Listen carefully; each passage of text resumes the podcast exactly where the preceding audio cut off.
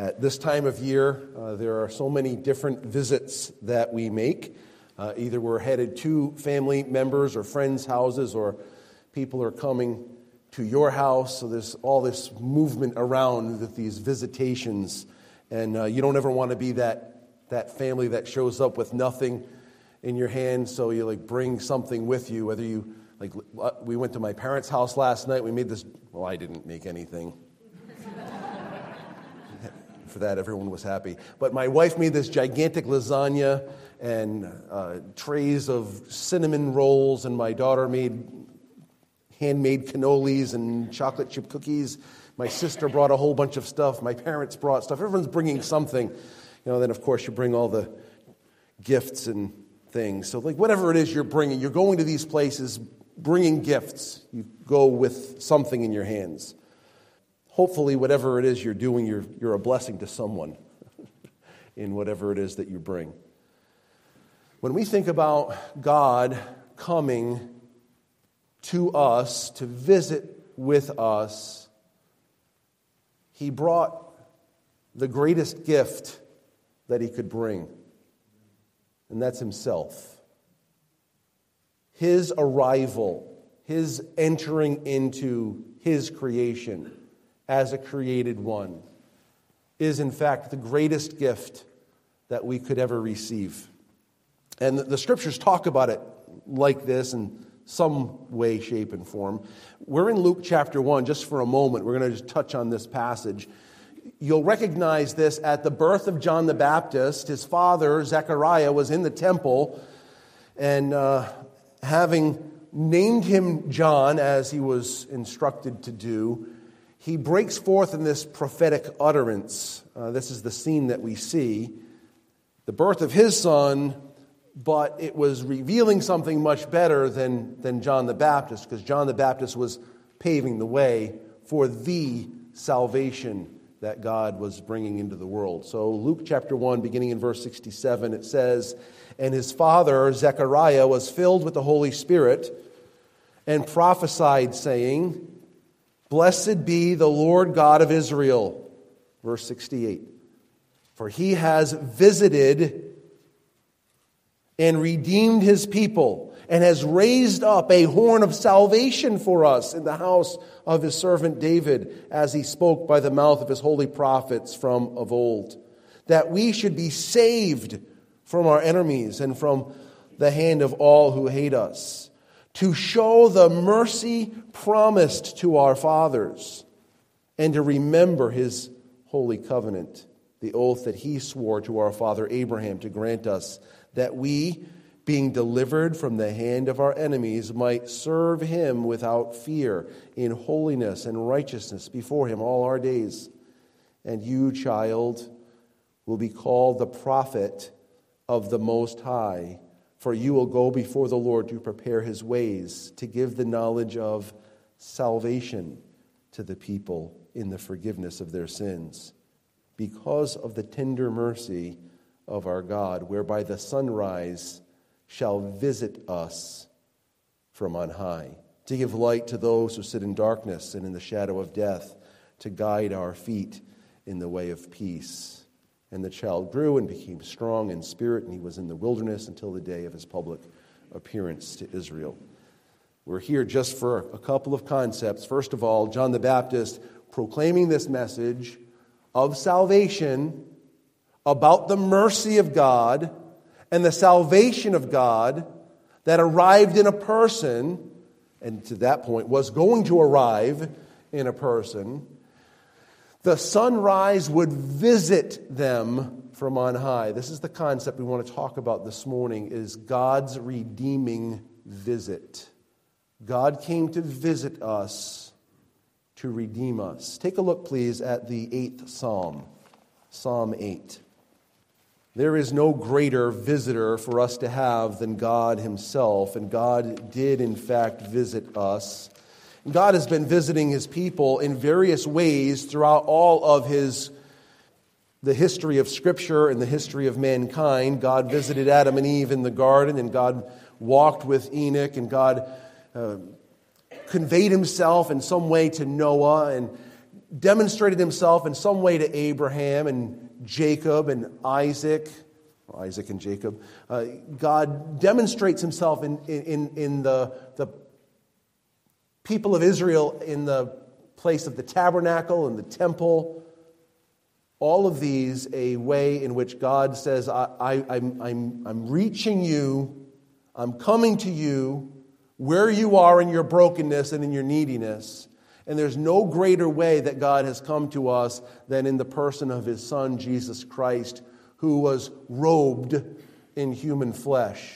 He became flesh for us. It's an amazing reality. We're in Psalm chapter 8, and Psalm 8 presents this in a, in a beautiful way, speaking about the majestic nature of God, the creative work of God, and God's care for us. Take a look, please, at Psalm 8. It says, O Lord, our Lord, how majestic is your name in all the earth. You have set your glory above the heavens. Out of the mouth of babes and infants, you have established strength because of your foes to still the enemy and the avenger when I look at your heavens, the work of your fingers, the moon and the stars which you have set in place, what is man that you are mindful of him, and the Son of Man that you care for him? Yet you have made him a little lower than the heavenly beings or the angels, and crowned him with glory and honor, and have given him dominion over the works of your hands. You have put all things under his feet all sheep and oxen and all the beasts of the field, the birds of the heavens, the fish of the sea, whatever passes along the paths of the sea. O Lord, our Lord, how majestic is your name in all the earth. God has come to us, and, and, and the, the reality of God's coming to us in the person of Christ makes us wonder. It should make us wonder. We should be in awe and impressed that the creator of everything and, and, and the things that you look at around you that amaze you, that, that cause your heart to be filled with, with awe when you look at a sunrise and a sunset. We talk about these things regularly. When you look into the sky and see all the stars uh, darting the sky. Uh, when when uh, every, every day uh, you, you have breath or air to breathe and, and food to eat to sustain your body. These things amaze us. We, we look at the, the seasons as they come and they go. Now, none of us are really super, super excited about the freezing cold winter, um, but we know that spring is coming, right? And new, new life will be demonstrated with, with that springtime. And then the summer, that we, there's elements of summer that we enjoy. And then the, the fall, you see the, the, the dying off of certain leaves but you know they're going to come again. This, these things just are amazing to us, these things that God has created. When you see all the things that God has created, does it make you marvel that God remembers you? Verse 4 says, What is man that you are mindful? The word there in the Hebrew is zakar. It means to remember. What is man that you remember him? So all the things that are going on as the creator and sustainer of all life, you remember me. You know, there are lots of different ways to think about this, and I, I, some of which are uh, really, uh, I think, really encouraging. I, I really like what God says through Moses in the book of Exodus. If you'll turn there with me for just a moment, Exodus chapter 2. God remembers us. God cares for us. If you think about what's going on at the beginning of the Exodus, that God's people were in Egypt. They came during the famine. They were sustained in the land of Goshen. As time went on, they grew and grew and grew. The king of Egypt, or the Pharaoh of Egypt, died, and a new Pharaoh came into power. He didn't really remember all the things that Joseph and his family had been as a source of blessing to them. And so they became a threat. And you'll remember the oppression and slavery that the people of Egypt, uh, uh, Israel ended up under during that time. And as they were being oppressed, they cried out to the Lord. That's not atypical. We all have various things that come out, come to us, and where else do we turn? So we turn to the Lord. But what's amazing is how God responds and how this text reflects God's response. Look at verses 23 through 25 of Exodus chapter 2. Exodus 20, uh, Exodus chapter 2, verse 23. During those many days, the king of Egypt died, and the people of Israel groaned because of their slavery and cried out for help. Their cry for rescue from slavery came up to God, and God heard their groaning. And God remembered his covenant with Abraham and with Isaac and with Jacob. And God saw the people of Israel. Will you read the next three words with me? And God knew. God knew. Ah. He hears the cry. He remembers his covenant. He sees their trouble. And he knows. He knows the pain. Did God not, was God not aware of what was going on there? Of course he was. But to help us to understand, to, for us to relate to our God, God describes it as, as if God remembers something and then uh, realizes something and then feels something. When you see your children struggling with something, your heart goes out to them, doesn't it? It's like, you know, you had learned that lesson at one point or another that they're struggling through, and you're like, you want to give them the information, you give them the information, but that information doesn't make the struggle go away. They sometimes have to journey through that struggle and come out the other side of it. You want to change it, you can't for them, um, but your, your heart can, can be broken for them as they struggle. And that kind, you get that kind of a concept from this text. God hears and sees and understands the difficulty that his children, Israel, are under during this time, and God then comes to the rescue. Because he's aware, because he remembers, because he cares, he comes to the rescue. Uh, it, it amazes me. Um, I think it amazes you too. If not, I hope it does now in Psalm 139, when, when the psalmist is talking about God's knowledge of everything and God's presence everywhere, and then it talks about God's power, in the midst of the discussion on power, where he talks about how he was with us in our mother's womb and he was forming us from, from the smallest embryonic stage, putting our structure together. He knows all our days before they were ever written. And then it talks about how God thinks about us so much that it's like the grains of the sand on the sea. God remembers us, He thinks about us that much. He says, When I realized this, how much God thinks about me, I was amazed. I woke up and I realized, and, and here I am, I'm still, I'm still with God. God thinks about me unendingly, which means He knows me intimately. Every single thought you have every single intention you have. He knows. And He hasn't left you yet. Amen. It's good news. God cares. The Bible tells us in 1 Peter chapter 5 that we're to take all of our cares and anxieties and cast them on the Lord. Why? What's, the, what's our motivation? What would make me do this? Because I know He cares for me. God cares. We don't need to be like Jesus' disciples on the boat. They're going through the sea and the, the, the water is breaking in. Like, ah, I think this might be it. Jesus, don't you care? We don't have to say that. We know.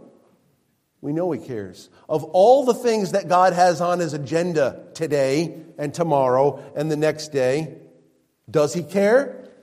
Does he care about you? He cares. This is an amazing thing.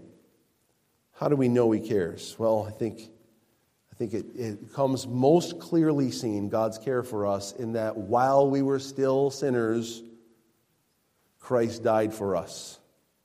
If you think about the passages of forecast of Jesus coming, what was the purpose of all of it? It's because God knows something about our difficulties and He so, knows something about our deepest need.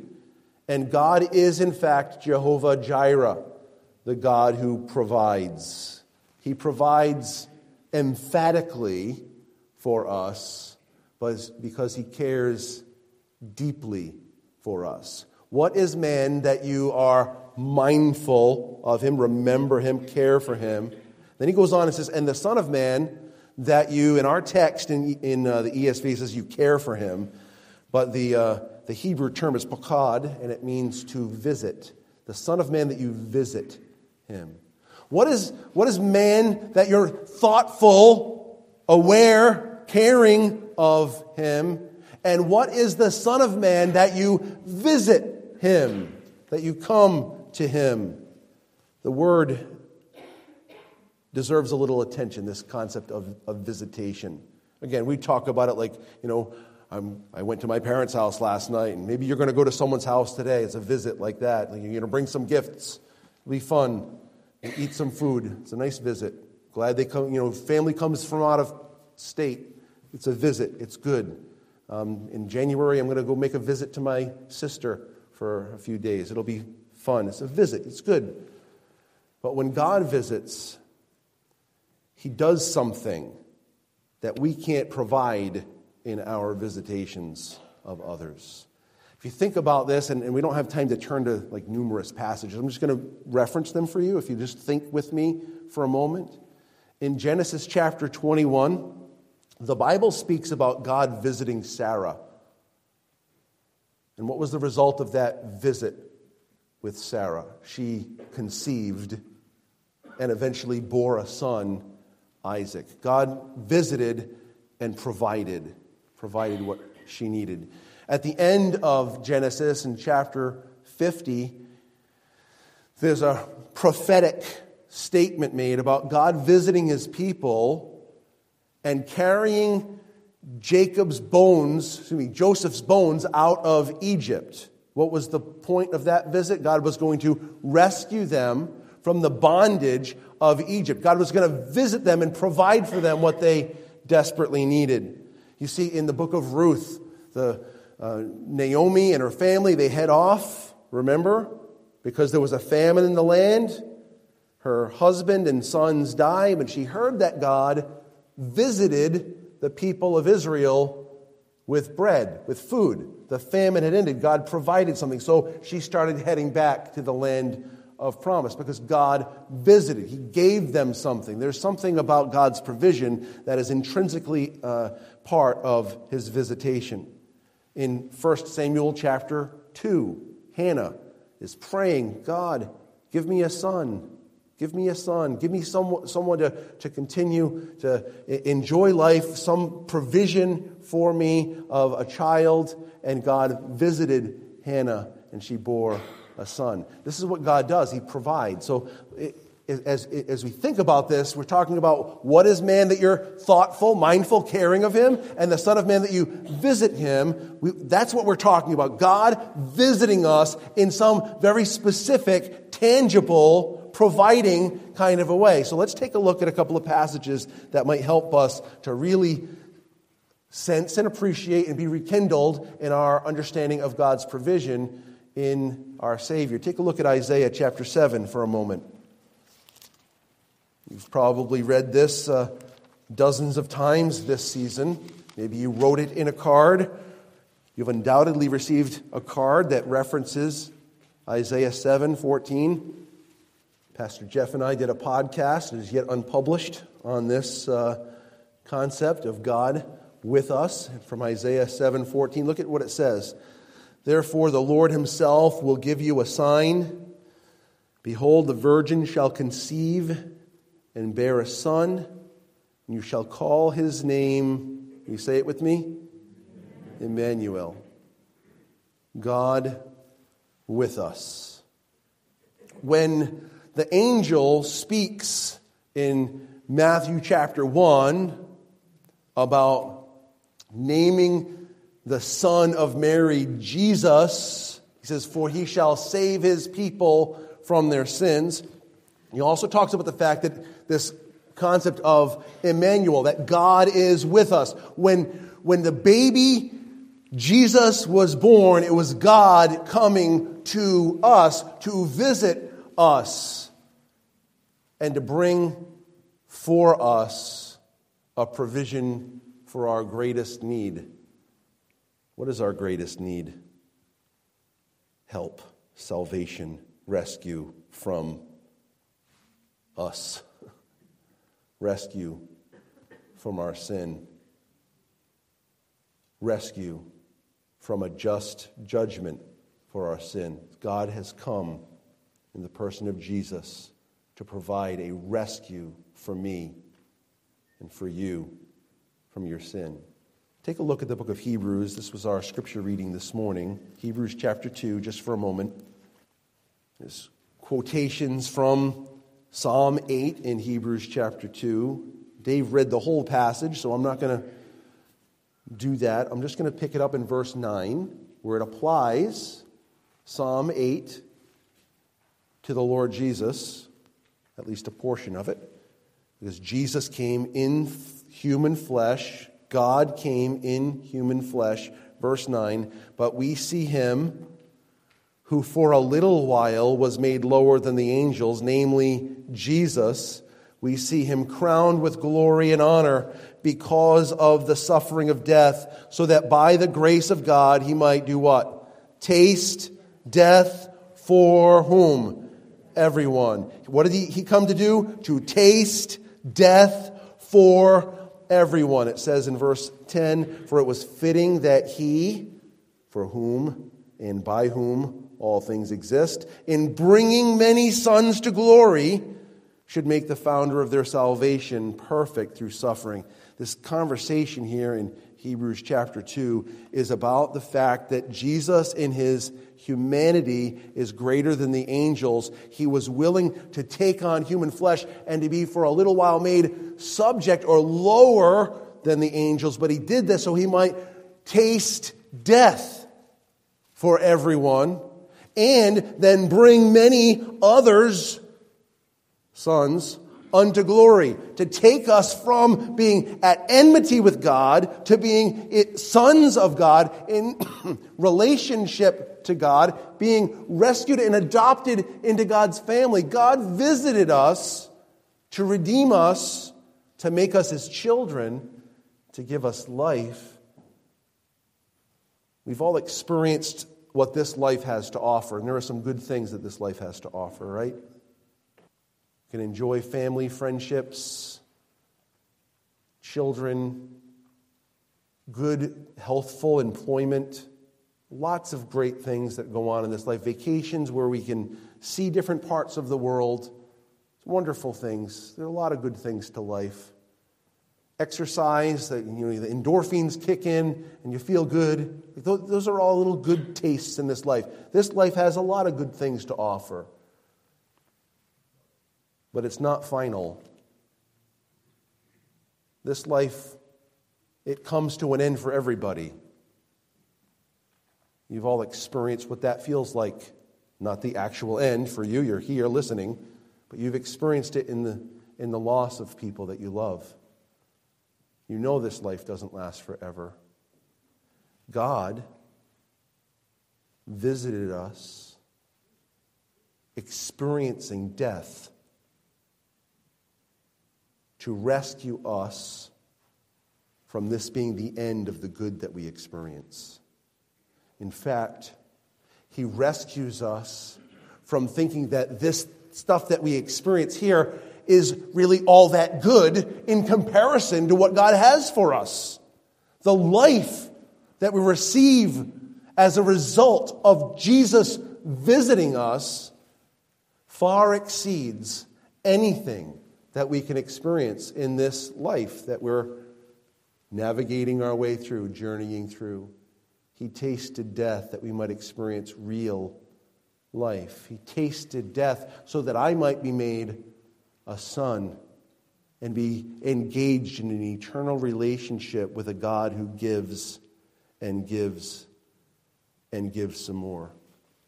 You see, all the things that God has made, what is man that God even thinks, remembers, cares about us? Or the Son of Man that God visits us, providing for us like the greatest gift. God knew our deepest need, and He provided for us that measure of our deepest need in sending His Son to deal with our sin.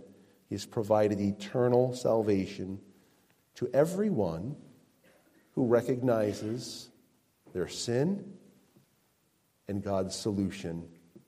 The solution is God Himself. All who call upon the name of the Lord will be saved.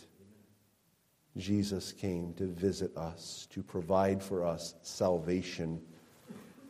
And this majestic God, who created everything and sustains everything and provides for us, cares about us, thinks about us, has come to dwell with us. It's not as if God came to dwell with us and only stayed for those 33 some years. Remember, Jesus says, I will not leave you as orphans. I will come to you. And how does he come? In the person of the Spirit. See, God has given you and I not only this knowledge of his presence, a written record that he came 2,000 years ago, and that's it. He dwells with us today.